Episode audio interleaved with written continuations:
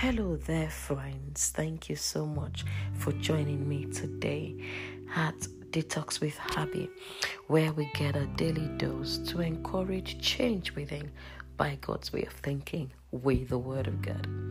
Today, I continue with the Ephesians series, The Armor of God, and focus for today is Helmet of Salvation. The Helmet of Salvation.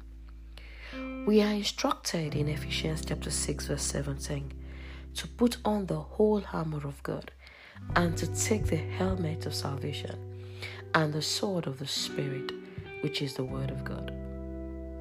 A helmet is important for the protection of the brain, which is like a powerhouse of the whole body.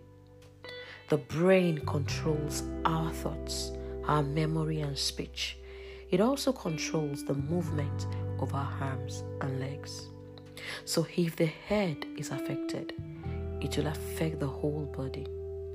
Without the head strapped properly with the helmet, when there is an attack, the head will be severely damaged, and an headless man is a lifeless being.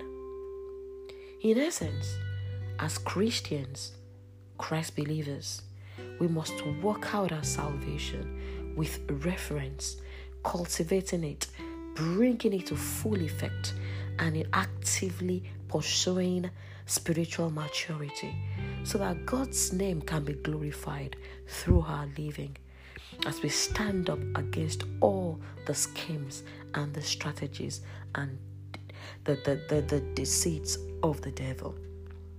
Thank you once again for joining me. God bless you